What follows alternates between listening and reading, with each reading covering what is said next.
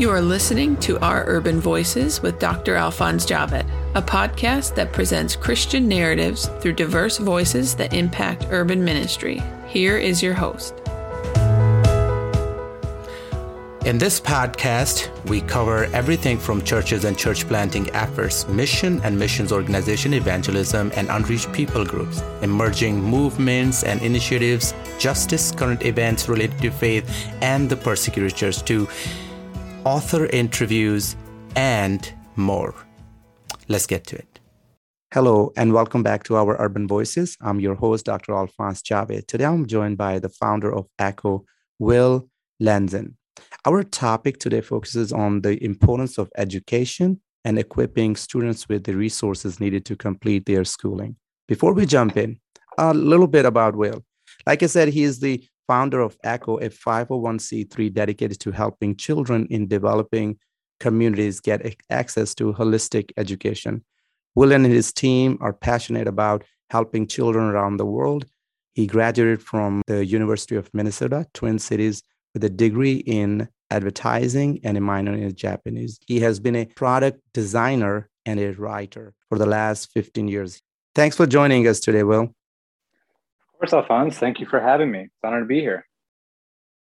So, why don't you give us a quick overview of your organization, how ECHO works? So, I spent a few years researching and developing what became ECHO and all this with this vision I had of just basically wanting to help. And as a I you know as a designer, there's a lot of people that you know are, are happy to help out organizations do some volunteer design time or things of that nature.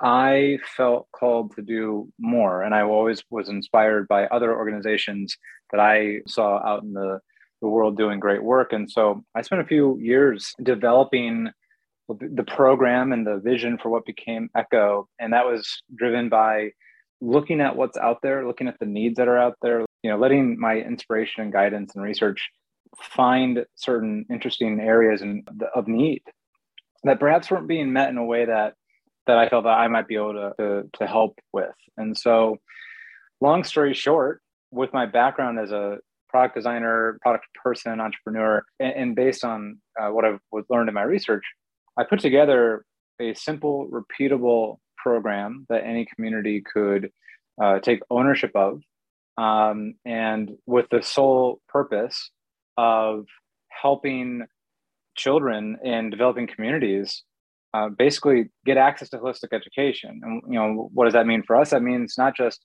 access to schooling, but that they're fed, that their personal hygiene is taken care of, and because at the at my core, I I know firsthand how empowering it is when someone, you know, intentionally interacts with me and either speaks positive words, and you know, into into me uh, when I was growing up, or or even provided in a way that I otherwise knew wasn't going to be provided for. And so, hmm. um, and so our our goal, our mission, is to help children uh, as many children as possible. I call this a legacy project. This will hopefully outlive me. And so we we have a very big vision to, to operate around the world. But we're at the very first steps of that, which is very exciting. We just, because of the pandemic, we are delayed quite a bit. Um, we actually just got started at the end of January, and we're already seeing some really amazing progress in our first community in Uganda. It's very exciting. That's so cool, man. So we talk about poverty a lot. So I think the word has lost its meaning. Can you help our audience to understand what poverty means for the families ECHO works with, especially in the context of Uganda? Sure. I mentioned earlier that you know there a lot of research went into developing this program, and once I had an idea that I thought could work, and once I started to be connected with people in Uganda, I put literally put my money where my mouth was, and and I flew myself to Uganda, uh, to the west side of Uganda in Bwera, and to, to have inter- conversations and and to to do kind of in a in my product uh, language, I, to do a beta run of this model of of this program that I had created, and so, you know. I, I'm not going to speak for everyone, but what, what I can speak to of what I've seen and and also just you know observing the world I I see I saw with my own eyes, you know, children who shared a toothbrush, who five children slept on a child-sized mattress, not a twin mattress, but you know, one of those kind of child-sized mattresses inside of a mud hut, barely able to to, to eat. Um, I saw young mothers um, who were in their teens who were holding her twins while other children ran around too. I've been fortunate enough to to meet leaders in Uganda who helped me understand what poverty means because I'm what do I know? I am a very privileged, comfortable person, you know, who grew up in middle America and has had, you know, for all intents and purposes, mostly speaking, I've had a good life. Now I, we all have our stuff, and I, I definitely have my baggage and my things right. to work through. But I did not know poverty really until I went there. I saw it, especially living in New York. You you see unfortunate aspects of it too. But there are people who in villages around the world, not just Uganda, who are just kind of making making do and, and squeaking by. And so those are the first thoughts that come to me when I think about this topic. Wow. My, when my boy says, Daddy, I'm just starving, I said, Son, you don't understand starving. You just had uh, uh, your third lunch and now you still starve because you want and his starvation is for goldfish so that's that's not starving you just uh, right. uh, misusing the word and I, you're right unless you it's not that we don't have poverty here but the intensity of that what actually that means it's just so much deeper or rich the term itself poverty. So i'm glad that uh, you know through you the listeners are able to hear because eyewitness is important. Um, and i think mm-hmm. uh, many times our eyes choose to see what they want to see what we want to see. Right agreed I, I think you know obviously you know our life's experiences inform our perspective and that's kind of right. all we have and so right. it makes sense that your kids would say i'm starving but you're right like yeah. we can only hope and try to build into all of our lives experiences that broaden mm-hmm. our perspective and you know a lot of a lot of the problems in the world stem in, well there's several core reasons but base one of the reasons is that we just don't have perspective for anything else or that's we right. refuse perspective for anything yes, else that's right and so that's why i knew that I, you know, I'm a guy with an idea and the hope to build a team and, and build a mission. But I knew first and foremost that if I didn't actually put myself there and truly understand this idea, I wasn't going to fully understand several things. One is, of course, the perspective, but also the importance of research and the importance of letting local communities speak into the development of our program. Because we want to be in communities around the world, not just Uganda. And as we introduce other communities, our one of our goals for this year as our first year in operation is to identify our second community. You know, that is a process of identifying local leaders, learning from them, say, here's the model. But I've said before in other conversations, you know, the needs of our ECHO program in Uganda, the needs of those children don't apply to children in, I don't know, India or Pakistan or you know, or the Bronx or, you know, wherever, like, you know, yes, there are similarities, of course. Mm-hmm, mm-hmm. And we mm-hmm. have the core tenets of our program. Mm-hmm, mm-hmm, but, you know, for example, in Bwera, uh, or, you know, in, in Uganda, Western Uganda, there's those children, you know, either have never had a toothbrush or shared with their siblings. Wow. So now for the first time in their lives, they each have their own toothbrush. You know, and we're in, we're going to make sure that, you know, mm. because we're pro- proper hygiene is part of this program, that means that we're going to replace that toothbrush after you know whatever the uh, timeline is for toothbrushes right four to six months right you know so little wow. things like that they go a long way and that's part of the deeper psychology that is in this program is like if you go to school and you're either starving or you maybe feel a little embarrassed because you know you i don't know your your teeth feel gross or you're you know you weren't mm-hmm. able to mm-hmm. bathe mm-hmm. you know maybe you mm-hmm. stink a little bit that's embarrassing and that gets right. in the way you know kind of self-induced shame that you're mm. feeling i i definitely i felt that way in my very nice comfortable you know mid, mid uh, midwest high school you know in certain uh, ways. Yeah. but in what what happens when that happens psychologically? Well what happens is these kids are no longer engaged. They're no longer focused on learning the things that they can learn or or being free with their mind and heart to to dream or to explore or to learn to grow. Instead right. they're they're focused on oh gosh i'm so hungry. So what are some of the barriers for kids especially for girls to receive or finish their schooling in communities you work with and how does echo try to address these barriers Sure. So Echo, um, as an organization, you know, we want to come in and help. There's a few levels to, in multiple ways, that the program is meant to um, empower. And kind of the mission is to create echoes of hope around the world. And our program actually, we think, does that in several ways. One, of course, is in the children, uh, first and foremost. But we also, in order to serve the children, we have at least one local coach, depending on the amount of children in our communities. Now, again, just disclaimer, like we just finally got started, so we're still only in one community. We we are going to grow beyond that, but the interesting thing is there's kind of three layers to here to the the echoes, if you will, that are happening. It's in the and I'll answer your question about especially the the little girls uh, in our program and their barriers, but to kind of answer in reverse order, there's the the hearts and minds of the children that are being empowered. But then we're actually providing um, you know a playbook if you will for what we call coaches to go in and to to be these uh, these points of contact for our classes. Uh, we, we operate in classes of 10 at a time. That's very intentional because we're, we're not sponsoring kids in this program but instead we're building a program where the kids feel empowered. And on their own yes that works but then they also have this camaraderie that comes in with being part of a class. We call them a class.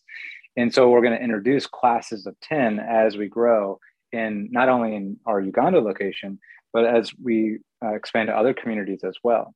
And so our coaches go in on at least every month probably two to three times a month and have intentional touch points with the kids and say like how's it basically you know i'm paraphrasing here but how is it going what's been going well this month what's what's not going well how are your studies how are you feeling at home how are you with the resources that you're getting in uh, through the echo program? And then also just having built in time to that intentional space to create a safe and empowering environment for the kids and that uh, and, and we're getting videos of kids just playing in the schoolyard and just you know building in activities into this again that camaraderie um, with their class but then the third layer is simply the uh, fact that all of our resources that go into the program are actually um, locally sourced. Our local leaders are trusted and equipped to go find trusted partners locally. And so there's actually that third layer of Echo is where the local community is actually getting supported as well. And so the Echo program is is very powerful and with the potential to really change hearts and minds within local communities. And it's not, you know, I don't want to oversell it because, like, obviously we're a small pebble in the ocean, but we're gonna we're gonna try our best. And to answer your question about the young women who or young girls who are in our program, you know, that's an interesting question. As I said before, research is really really important because obviously we want to be informed in our actions but then also informed in our observations and our effectiveness. You know, so we, we're not just saying like, here's a bunch of things to, to help with your life. We actually want to make sure it's the right things. And so part of my research and part of, you know, uh, working with my very small team, someone brought up a great point that I hadn't thought about, which is we need to make sure that feminine hygiene products are considered as part of this monthly program. These are things that can be quite hard to get in you know in small you know communities or really villages where you know everyone's living in mud huts and it's it you have to walk for a few hours to get to the shop and things of that nature. And that's if you even have money. And also in some of these communities in, the, in particular in our first community in, in uganda we're, we're serving kind of an area that's between kasese and bwera. And it's the western side of uganda close to the congo and one of the ways that our program is helpful is when families there are low on abilities to get to school, the the sons get preference. Let's say I have two kids and one's a son, one's a daughter. They only have money for one kid to go to school, or only you know resources to, for a kid to go to school. Well, the son's going to school and the daughter isn't. Yeah.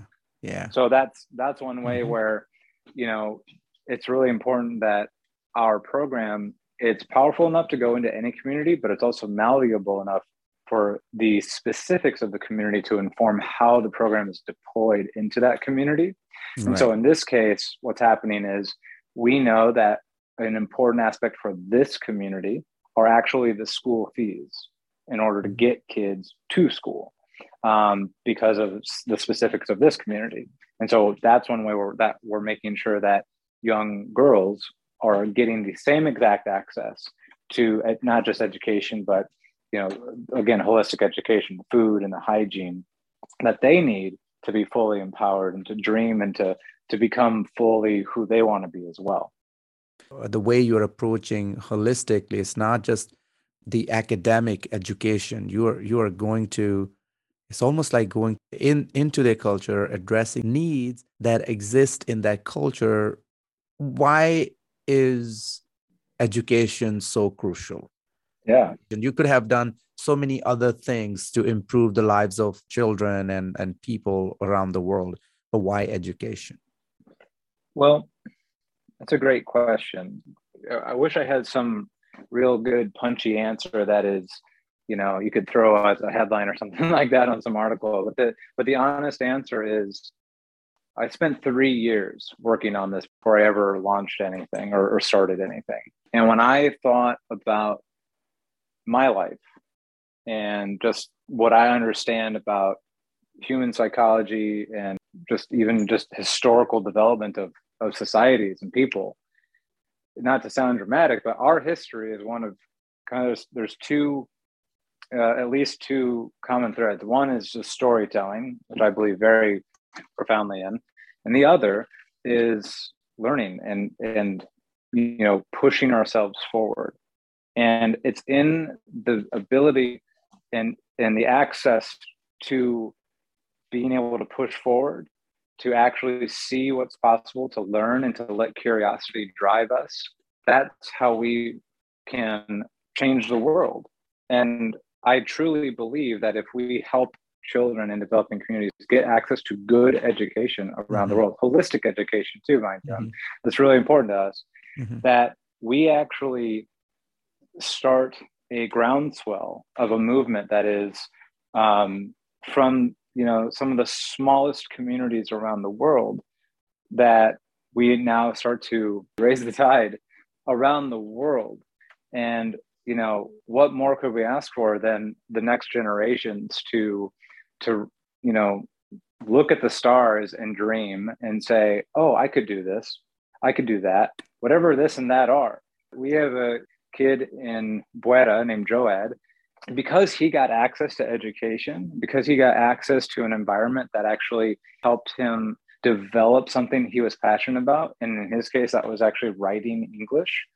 And he got so good at it that in his village, he he kind of became known as the village scribe. And so he had mm-hmm. all these elders go to him, a 12 year old boy, and say, Hey, can you write a letter for me? And now mm-hmm. what is that doing? Not only is that you know sparking Joad's curiosity and and Joad's love for his community, but now he's hearing stories. And you know, and I don't want to like presume what could happen from that, but he's literally becoming the scribe of his village and he's you know he's he's creating little moments of hope for all those elders in his village but he's also you know developing as a young man into understanding the power of community the the, the impact that he just he himself has and you know what does that do that creates an echo of hope that allows him to then pass that on just excellent. as a person as he grows as well yeah that's excellent man and i also appreciate the way you guys are doing uh, holistic education uh, through ECHO and uh, giving people hopes to dream.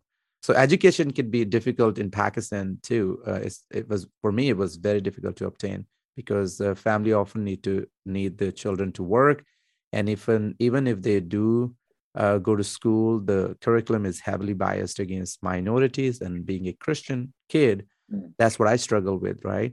So in uh, my elementary school, I really struggled with my identity as a Pakistani Christian, and the reason was I was taught, and it's still today, it's still true today, that be, to be Pakistani is to be Muslim, mm-hmm. right? So there's my faith, my, my religious identity is being challenged. Mhm. And then because of that, I actually started and ran a school in Pakistan until the the pressure against a Christian running a success, successful school became uh, so great that I had to flee.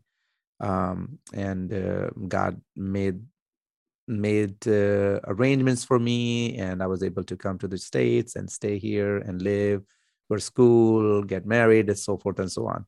Um, I was also all, always uh, uh, it was always a challenge having uh, um, to to teach state mandated uh, uh, curriculum that was so heavily against minorities or full of um, um, you know Islamist um, Islamic ideology. Uh, on the flip side, we are also um, we were not um, th- th- so so some of the things that I think I regret that I should have known. Um, it was hidden from me because uh, So give us a overview of these boxes so for it's kids. not only that they put what they want to teach but also they took away what they don't want us to know and i didn't even know about the holocaust uh, till i got here in the united states and i was uh, Wow. attending my uh, college classes and one day they talked about holocaust i was like what what, what happened and they're talking about it like my gosh so that's connected to the second world war oh what and i'm just sitting there Wow. I'm like 25 years old and I'm learning for the first time. So things like this, it's damaging, right? And you've Right. been brought up in a isolated environment. That's why I think it's important organizations like ECHO to get into cultures and society and talk to people. I love earlier you you said that you even spoke to the leaders of that community and you did your research. It's incredible. I would love uh, the audience to hear from you what you guys do with these boxes. Sure. So that's basically how we've simplified the message like, what's the actual tangible thing that's happening? And so every month, the program is such that through the research and interviews, we identify what needs to, what are the resources on a monthly basis that would tangibly have impact for these children. And so that's what the box is. The ECHO program is essentially the delivery of the monthly resources. And that happens in groups of 10 or classes of 10, as we call them. We have one class in operation right now. And so every month, at the beginning of the month, our coach brings uh, the boxes. And so, and this is where, you know, like I said, the one of the neat things about our program, and one of the things I'm personally just very excited to see develop as the years go on, is each community's box will be different. And so for for Ibuera, Uganda box, you know, there's like I mentioned earlier, we have school fees as part of that monthly contribution and resource. But we also have things like a bag of beans and rice. There are school books, you know, like you know, like notebooks essentially to do school work, and pencils. There's toothbrush and toothpaste. When the kids first start in the program, we get them a soccer ball to help with physical activity. And I'll, and I'll pause on that for a second because when I was in Bwera and going around their village, I noticed that the children would tie trash in the shape of a ball, and that would be their soccer ball. And they love, you know, or football. They love they love football, and so, you know, as a way to again holistic education, how do we help build them up from their mind, body, and soul? So let's give them tools to be creative, and sometimes for some kids that's also in the sports or athleticism. You know, and so there's also coloring books and crayons, and then of course personal hygiene products, whether that be soap or feminine products for the uh, young girls. That's the framework of our Uganda box uh, currently. Uh, I think that that's awesome, and especially I like that they actually assembled in the community, benefiting locals as well, and I, Yeah. I love that. That's not only holistic education for the child, but it's also supporting the economy or the community that they are part of. So that's awesome too. So, how can listeners who want to support education do so? What do they need to do? To engage, you can go to our website, createecho.org, or you can find us on Twitter or Instagram, the same uh, at, at createecho, all one word. and I'd love to hear from people. You know, one of the one of the biggest things, of course, is a brand new nonprofit. Uh, we want to make sure that not only are we sustaining the children in the program currently, but we'll grow and serve more children in this community, as well as prepare the way for the future and finding our second community. People can email me directly. I'm keen to, you know, I, I said at the top of this uh, chat, this is a uh, I call it a legacy project. I this is not about me. I hope it outlives me. I I want to build a thriving organization that does this work around the world. The right people that want to help build it too. Um, you know, from an operational perspective.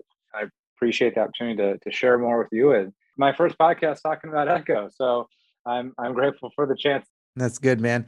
I'm glad that you are sharing, and we're gonna put the link in the description as well. And hopefully okay. they will get in touch with you.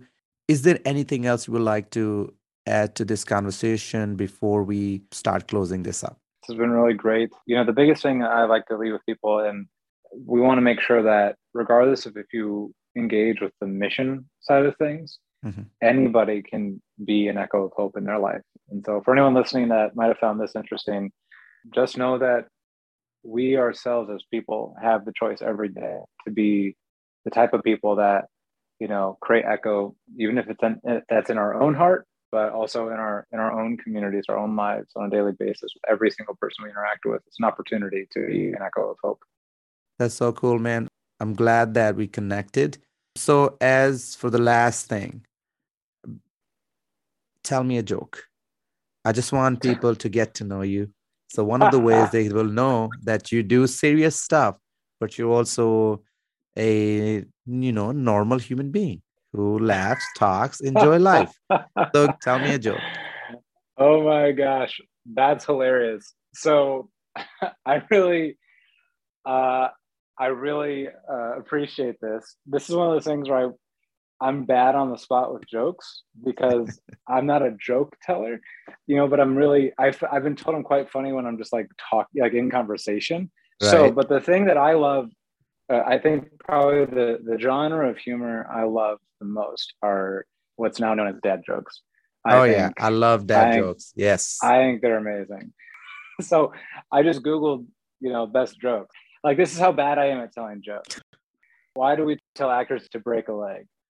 Why? Because because every play has a cast. Ah, that's right. You see, there you go. I love these kind of jokes. exactly. Uh, yeah. Good job, man. Thank, Thank you so you. much for being on the show. Of course, Alphonse. Thanks for the opportunity, and I wish you all the very best. Again, that was uh, Will Lenzen from Echo. And thank you to all our listeners. If you appreciate this podcast, please be sure to subscribe to the show and leave an honest review wherever you listen to your podcast. Tune in next week for more honest discussions from diverse voices.